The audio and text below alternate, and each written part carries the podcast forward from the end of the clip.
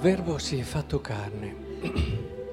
Il Verbo, colui che era presso Dio, colui che è la delizia degli occhi di Dio Padre da sempre, colui che è la bellezza per eccellenza, colui che è la santità, si è fatto carne. Cosa vuol dire? Perché rischia di rimanere una frase così si è fatto carne. Magari alcuni ci mettono qualcosa di sentimentale, ma guarda, si è fatto piccolo, è diventato come un bambino, poi si va a pensare a tante cose sui bambini, insomma, dopo... Qui c'è un'idea decisiva, non solo teologica, ma anche spirituale, diciamo che ci aiuta a ridefinire anche l'uomo, perché ci aiuta a capire chi è Dio.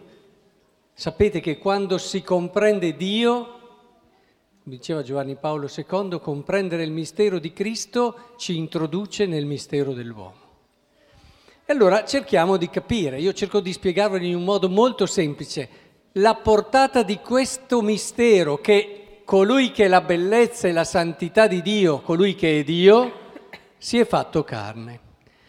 Per fare questo, e in fondo a volte mi dico, ci sta che facciamo un po' fatica a capirlo, perché se ci provate a pensare, la teologia, la tradizione si è sviluppata in un certo senso, dove si dà un'importanza grandissima, a ragione, alla Madonna, a Maria. È lei che per poter ospitare il Verbo di Dio è stata preservata dal peccato fin dalla nascita. È lei che ha ricevuto questo annuncio straordinario è colei che è santa come nessun altro. Dio ha riunito le sue acque e le ha chiamate mare, diceva Monforte, ha riunito le sue grazie e le ha chiamate Maria.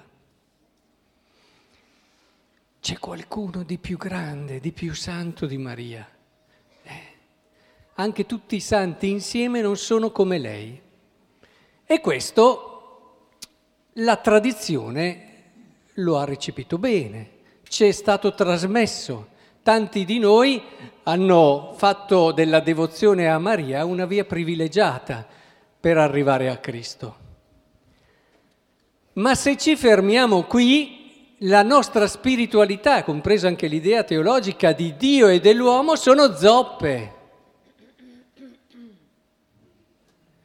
Possiamo capire che il verbo di Dio era presso Dio, fermandoci a Maria, ma sul fatto che si è fatto carne. Sì, è nato nel grembo di Maria, ma che portata ha? Che significato ha questo? Guardate che ha un significato enorme. Ecco allora che occorre che andiamo a recuperare un'altra figura che se non metto di fianco a Maria, però ci siamo, eh? che è Giuseppe. È Giuseppe. Com'è facile dimenticarsi di Giuseppe o dargli un valore strumentale. Sì, Dio ti ha eletto ad essere custode delle cose più preziose che aveva. Eh? La, il suo figlio e la Madonna. Però in un ruolo bello, però anche lo spazio che gli viene dato, errore, errore, perché nella Bibbia non gli viene dato poco spazio. Perché se c'è l'annunciazione di Maria, c'è anche l'annunciazione, l'annunciazione di Giuseppe, che non è da meno, anzi Anzi, forse il sì di Giuseppe è stato più impegnativo di quello di Maria. È vero che da una parte la Madonna ha dovuto accettare una cosa mai successa, una cosa fuori di ogni previsione, che la coinvolgeva direttamente, ma dall'altra parte, oltre ad accettare tutta questa cosa, c'era da accettare anche un'idea di, da una parte, eventuale tradimento dall'altra essere lì e dover capire quella che è un po' la tua funzione e il tuo ruolo giorno dopo giorno, che non era così chiaro. Questo per farvi capire che Giuseppe deve assolutamente riemergere nella vita e nella spiritualità nostra e della Chiesa con un'importanza assoluta. È fondamentale questo. E perché? Perché? Perché ci aiuta a capire il volto di Dio e il volto dell'uomo. Perché se ci fermassimo solo a Maria, come vi ho accennato all'inizio, avremmo un'idea parziale, riduttiva.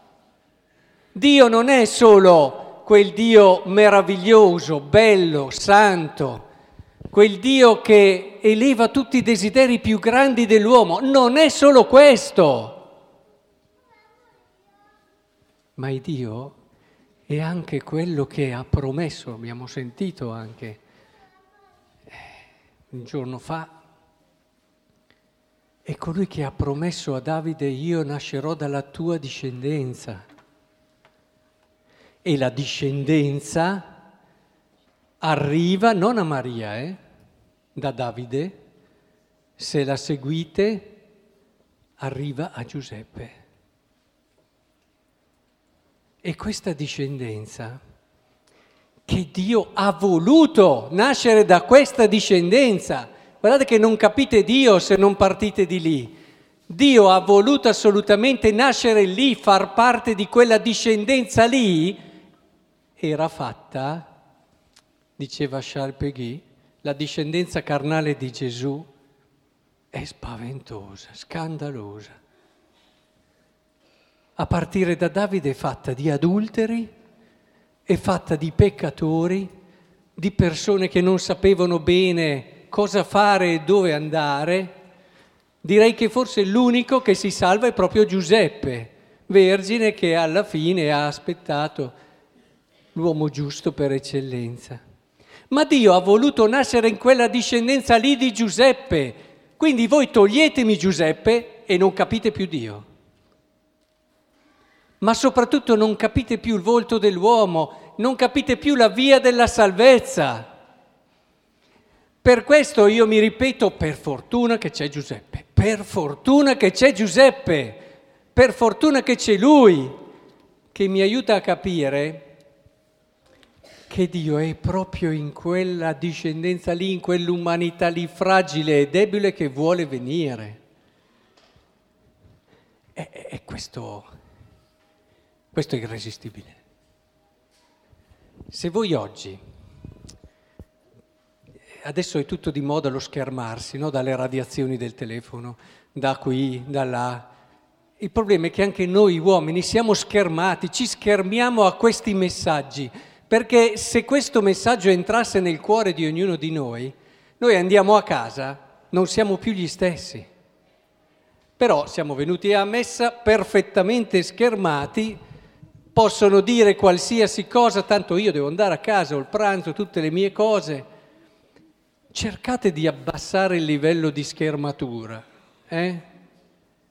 Lasciate che questa verità, che cercherò adesso di dirvi in un modo un po' diverso, ma proprio per renderlo più comprensibile attraverso un racconto vero, perché è una verità inaudita.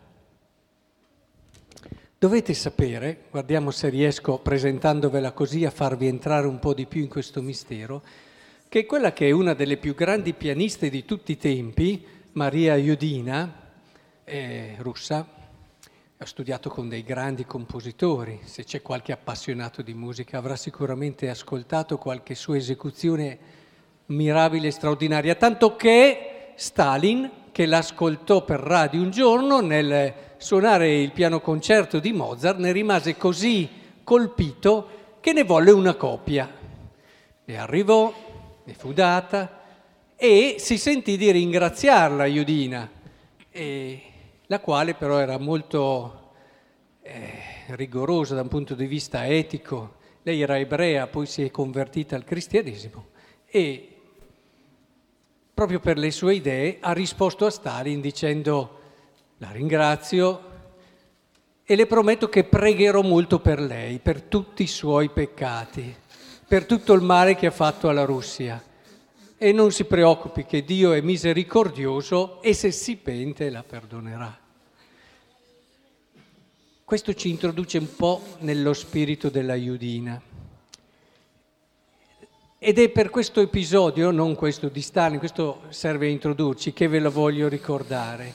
Lei era insegnante e in questo istituto c'era un ragazzo che era ingestibile. Conosci tu quei ragazzi che sono ingestibili, molto birichini. Eh. Era ingestibile e altro che birichino, era un mezzo delinquente.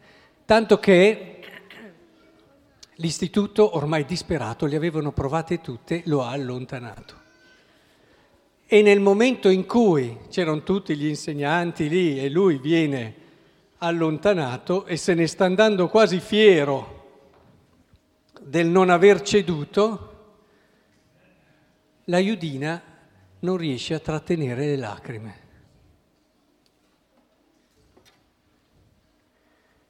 E questo fa sì che questo ragazzo a un certo punto si ferma, cambia aspetto, il suo volto da fiero e si trasforma in un folto mite e si rivolge tornando indietro alla Iudina. E le dice io mi sono comportato fino ad oggi in modo in un modo molto negativo però le prometto che da oggi io mi comporterò bene perché fino ad oggi nessuno aveva pianto per me.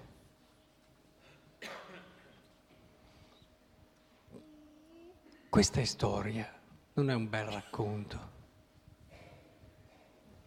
E questo ci fa capire una cosa, che Dio sa benissimo che se tu vuoi conquistare il cuore dell'uomo, non è sufficiente che tu gli faccia vedere quanto può essere bello. E lì abbiamo detto che Maria ce lo fa vedere in un modo straordinario. Ma occorre che tu gli faccia capire che proprio lì dove lui si è andato a, ad abbruttire con il peccato, tu lo ami. Vedete, Dio ha voluto nascere da una discendenza così e ci viene a prendere lì. E solamente se noi comprendiamo che ci sta venendo a prendere dove siamo noi, o oh, ci siamo tutti, eh. Se uno pensa che, vabbè, io sono una persona giusta, brava, allora gli diciamo, benvenuto il fariseo del 2000. No, non facciamo questa sciocchezza. Forse è la persona che si conosce meno, quella che pensa di non avere bisogno che ci sia un Dio che piange per lui. Ma per fortuna che c'è, come per fortuna che c'è Giuseppe. Abbiamo un Dio, un Dio che ci viene a prendere lì, che ci raccoglie dove siamo per portarci dove Lui non cambieremo, perché non diventiamo santi? Lo siete mai chiesto? Ma perché probabilmente ci siamo sempre difesi da questa certezza che Dio possa venire a prendere proprio noi e ci possa amare proprio come siamo.